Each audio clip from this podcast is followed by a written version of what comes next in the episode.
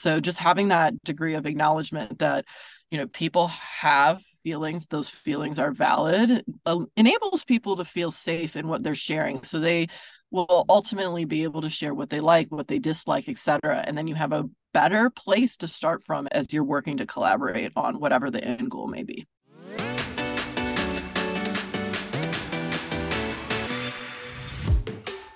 Hello, and welcome to another episode of the B2B Leadership Podcast. I'm your host, Nils Vinje, and today my guest is Christine Lavery. Christine, welcome back to the show. Thank you for having me. Glad to be there. Always a joy to chat with you, Nils. It's a pleasure. Christine, you were previously on the show way back at episode number 46, where we charted the path and went through your progression from director to the VP role. It was quite an epic ride that you were on, and I'm thrilled to be back with you today. Yes, quite the journey. Learned lots of different things along the way. And again, happy to be here to chat all things in the leadership realm. That's right. And you're now VP of Customer Success at AgentSync. Congrats on joining just a little while ago. And we're talking today about fostering a culture of collaboration, something you've had to implement right away just in the last few months since you joined this new organization. So, we both, Christine and I, have a handful of points that we're going to cover. We're going to go through them one by one so that you get the absolute best on how to foster a culture of collaboration. All right, Christine, hit us with your first main point on this. Yes. So I, you know, when you reached out to me to talk about fostering collaboration, I was really excited. This is something that I've I've been passionate about just in general and a lot of people say they have passion around collaboration, but like genuinely I don't feel like I could be successful unless I'm effective at collaborating. So glad to be able to talk about this and for both of us to be able to impart some of our wisdom from our careers. So with that, you know, this has been my first item has really been a hot topic for me in the past year, just around the concept of psychological safety and how that in and of itself can foster an environment of collaboration. So, you know, we think about, or when I say this, I think about what is the type of environment that I can create that will enable anybody that I'm speaking with to feel comfortable in sharing their points of view. So, we all have an environment that that we are working in. I as many are aware i lead customer success and so i come from this lens from customer success but i'll be working with individuals in product and they have their own point of view on on items. They have different senses they have different feelings on these things and all those are valid like what we bring to the table in the moment and our experiences are totally valid. So in order to really help with that degree of collaboration we we need to acknowledge that. We need to accept that and we need to show that we're really listening. And this skill set in the cs world is very transferable to how we're interacting with our customers and we can take that to our leadership journey as well. We listen to our customers let's listen to our peers and what they're feeling and and understand that they have valid feelings too and then we can start working from there yeah, that's a wonderful point. And I've been in some environments, I'm sure you have as well, where there was no psychological safety, or perhaps before it was even something people talked about. And it was it was a second very far secondary concern based on the leader. And the reality is exactly what you described. We can create any environment that we want and anybody in any leadership position. And the interesting thing is, it doesn't even have to be technically a people leadership position. Every individual, be curious for your take on this. I think every individual has the opportunity to create the environment that they feel most comfortable in by how they treat other people and how they engage with other people and how they interact. And if you're in an environment where that's not the case and you don't feel psychologically safe, the only thing that's going to happen is you're going to suffer. I promise that nobody else is really going to care because if they cared, they would have done something about it by now. what would you agree? I, I totally agree. I mean, we all have an opportunity to participate in this environment, but also create that environment. I think you said it really, really well. And yeah, just from a in all aspects of our life if we don't meet people where they are in their own personal feelings about a particular situation like this is personal and professional we're just setting ourselves up for a conflict, whether we intended to or not. So just having that degree of acknowledgement that, you know, people have feelings, those feelings are valid, uh, enables people to feel safe in what they're sharing. So they will ultimately be able to share what they like, what they dislike, etc. And then you have a better place to start from as as you're working to collaborate on whatever the end goal may be. And those feelings are valid, even if they're different from your own right yes. that's always the key that's always the key because yes. there will always be every other point of view is going to be different than yours and that can be one of the most difficult things especially in a people leadership position to overcome right? And That's sometimes right. the belief is that as the leader i should be setting the stage for all this but the reality is no you need to set the environment that you want to operate in that you want this team to operate in. And it's a conscious choice. You have a choice at every step of the way of what is the environment that i am creating as a result of this behavior as a result of how i'm interacting with the team as a result of anything that i do. Is as you noted it will be created whether you're consciously thinking about it or not. And this is not something that you leave to chance that's right. Yeah, All like right. cognitive based therapy really like is kind of what we're talking about, but it applies in the workplace and and how we just create that that safe space and to enable us to to move forward. Yeah, and awesome. Okay, so let's move on. I'm going to share my first point on this, which is the importance of having clear roles and responsibilities.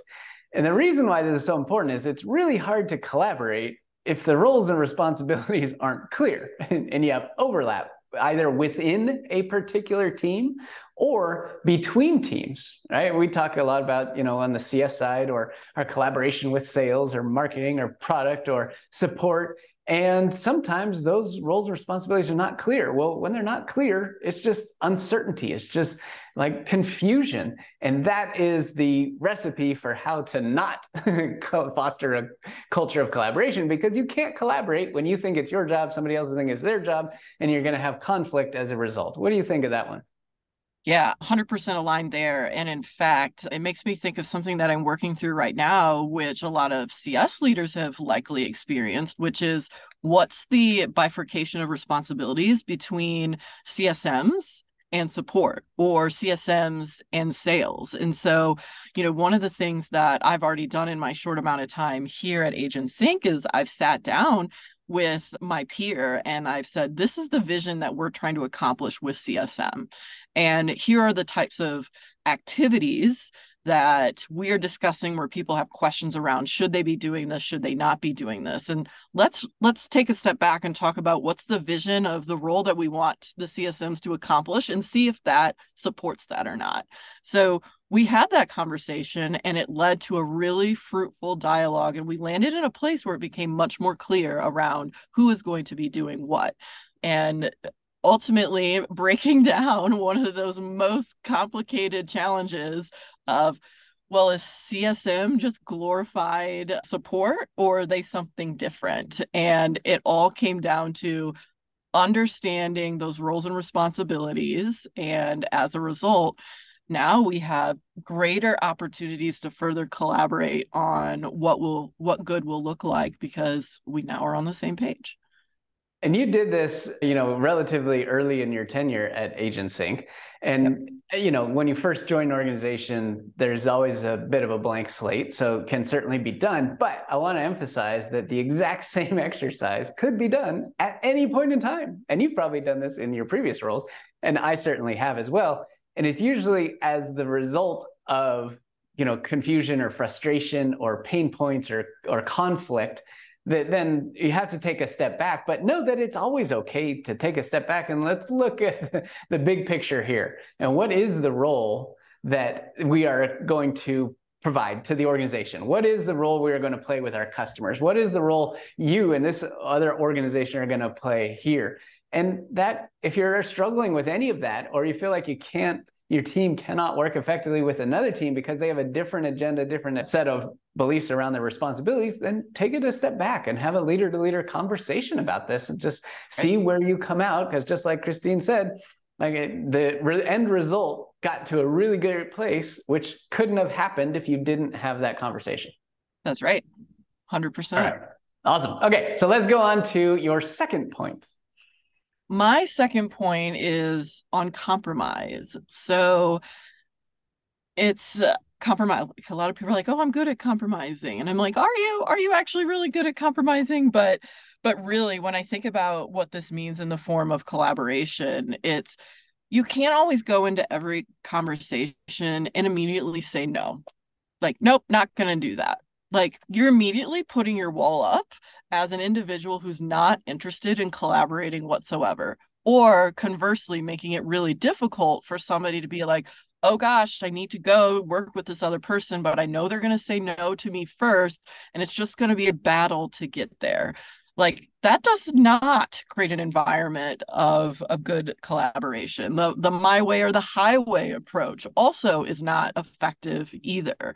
So you have to be willing to understand like what are the items that you're willing to sacrifice a little bit. You're willing to compromise and you have to pick your battles and that can be really hard for lots of different personality types but if you want to be a really good collaborator this is something that you you really need to develop the skill. And an example that i think of actually is with a customer that i have worked with previously.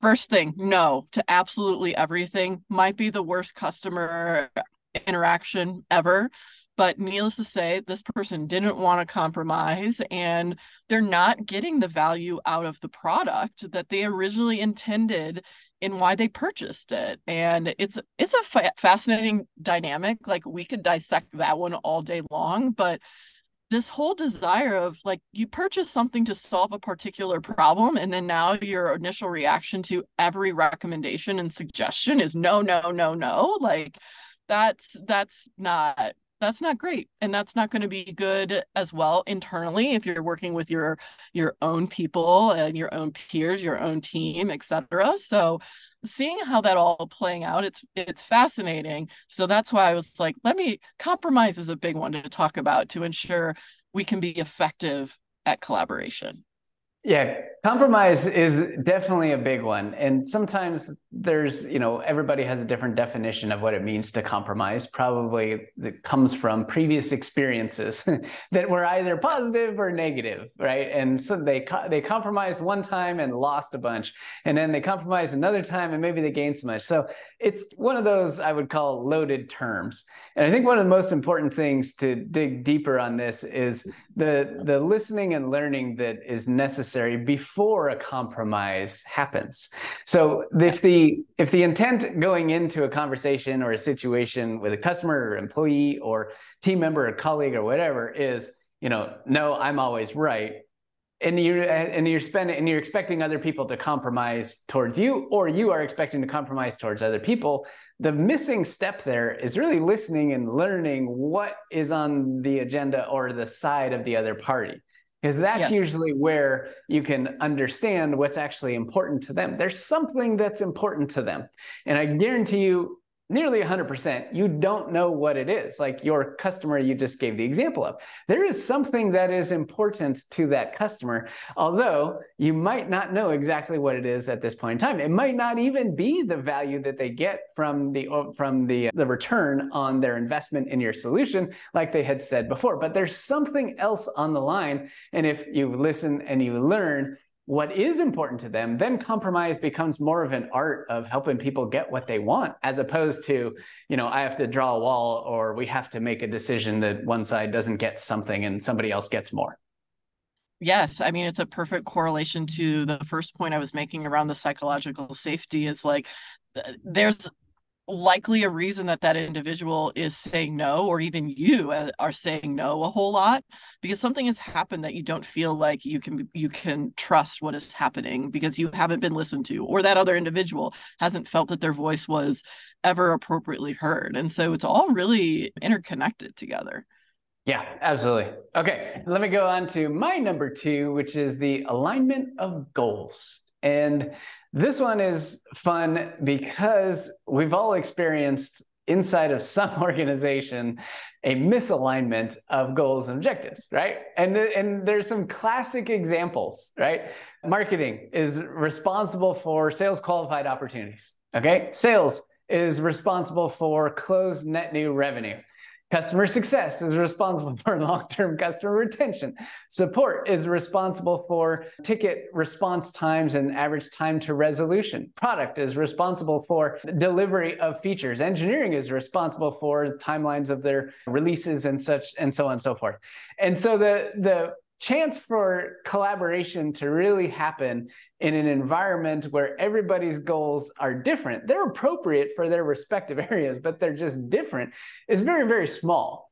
And despite, and it's one of those things that just kind of happens all over the place, right? And every you have experienced it, I've experienced it, everybody listening has experienced this in some form or fashion. But the real gut check is how well are we aligned on our goals? Now, there might be one giant NRR net revenue retention goal for the organization as a whole. Okay, that's that's big. But then everybody goes down into their silo and says, "Well, I only have to focus on my piece, and if you do your piece, we'll we'll all get along." But the reality is that how aligned are you in those goals? How aligned are the comp plans into those goals? And you'll never see any group of people work together faster than if their comp plan is aligned to the shared goals that are with there. it's one of the most fun ones because it's just paid lip service, I think, in most times in most organizations from the top all the way to the board level, all the way down. And I just I don't think it's really that necessary if we really want to drive the productivity and the opening efficiency and the getting to the end result. It comes down to alignment of goals, and it's sadly one of the things that I've seen over the years rarely addressed. What about you? Yeah, so I love this topic. You gave like some really, really great examples, especially like let's just use the NRR one, for example. That's such a lagging indicator. And people are like, yeah, we want to hit this great NRR goal, but what are we going to do about it to get there? And that example that you gave of like so and so will go into their silo, they will do one thing because they believe it's in interest of the goal. Positive intent. Love that. But what's missing is the other components of where the other groups what are they doing and how do those work together in a leading indicator kind of way to help you get to hit that lagging indicator around NRR. So that's where if you not just are aligned on that lagging indicator but also aligned on those those steps to help you get there, you're going to have you're going to foster so much so much collaboration there not just on the compensation side because not everybody will be paid that way but in in all facets. There also was another example that i was thinking of as well with our customers. You know we've talked about this many times previously nils around like joint success plans with our customers. yeah and that fosters an amazing environment as well for for collaboration. There's this feeling of you know we want you customer to be just as successful here and so we want to commit together with with you. The psychological component of us doing it together and having a little bit of a stake in the game on that really goes a long way. So yeah i i love this one. If you're not aligned on your goals you just somebody's priorities are going to be different and then you're going to get frustrated because you can't get you know so and so to collaborate with you because their priority one is different right and, and one of my favorite kind of metaphors for this is like if, if you drive a car at some point your wheels become out of alignment and they're generally the front two wheels right? And they are designed to work in tandem. So they have to be pointing the same direction to a very small tolerance of variability. But over time, as you hit roadblocks, as you hit potholes, as you hit speed bumps, the wheels become out of alignment. And those are all the little conflicts that we experience on a daily, weekly, monthly basis. And what do you have to do? You have to take your car to the shop and you got to tell the technician that my wheels are out of alignment and they put it up on a on a big lift and then they use a laser to make sure they are 100% aligned and that you can drive safely down the road and you have the least amount of excessive wear on your tires. And it's no different here. We encounter those speed bumps we encounter those potholes and every once in a while you need to go for an alignment checkup and make sure that your alignment is still going in the same direction in the same way. Because if it's not, then you're going to have some trouble. Have a lot of trouble. Yeah. I love the analogy. And when you were talking about potholes and everything, all I was thinking about were the metal plates that they tend oh. to stick on the roads. I don't know if they do that in your part, but in Atlanta, there's a lot of metal plates as they're doing construction. And it's, oh, yes. it's just an ongoing joke in they're, the city the bane of my existence. They're absolutely obnoxious. Yeah. Yeah. All right. So let's move on to your third point. Yeah, my third one uh, I I think is really close as well with a lot of what we've already been talking about, but it, it's worth it to be explicit in it. So it's around expectation setting. So clarity. So let's we can even talk about the goal example, for example. For example, excuse me, I said that a lot, but if we are aligned on the goal that we want to achieve, now let's talk about the expectations of the parties and what they need to be doing in order to hit that goal. So that also comes into play with the roles and responsibilities as well. So who is doing what? Who's on first etc so for me, it helps to have such greater collaboration when we're clear on the goals we want to accomplish and the expectations of ourselves and our partners in uh, and peers, customers, et cetera, and whatever it is that we're we're going to accomplish. So um, sometimes that's written down clear, clearly in notes and minutes that come out of meetings. Sometimes it's simple as taking those goals to the SMART goal level. I know we've spent a lot of time talking about that. So, so if you're not familiar with SMART goals, I'd suggest googling it. There's a ton of great, great research on that for the for the audience to learn more on that. But that's a really great way to take something, make it explicit on what it is that you want to accomplish, and make sure everybody's on the same page so we know have we hit it? Have we not hit it? What are we going to do in collaboration to get there together? One of my absolute favorite topics, as you know, because if I if I look back over uh, my entire leadership career, spending more than a decade as a leadership coach, and I get down to the real root causes of conflict and challenges and things that fly in the face of a culture of collaboration, expectations is right up there at the top. Right, it's a lack of clarity of what is expected and that breeds just uncertainty, mistrust, and just creates an environment that it's really hard for people to be successful in. And yep. the the funny thing is that expectations are one of those topics that are conceptually simple but infinitely complex. And every single person listening to this today or at any point in time you can always get better at setting your expectations. Look honestly at what it is that the expectation that you set for somebody else to do, or you and make sure one, you're in agreement, and two, that it's clear.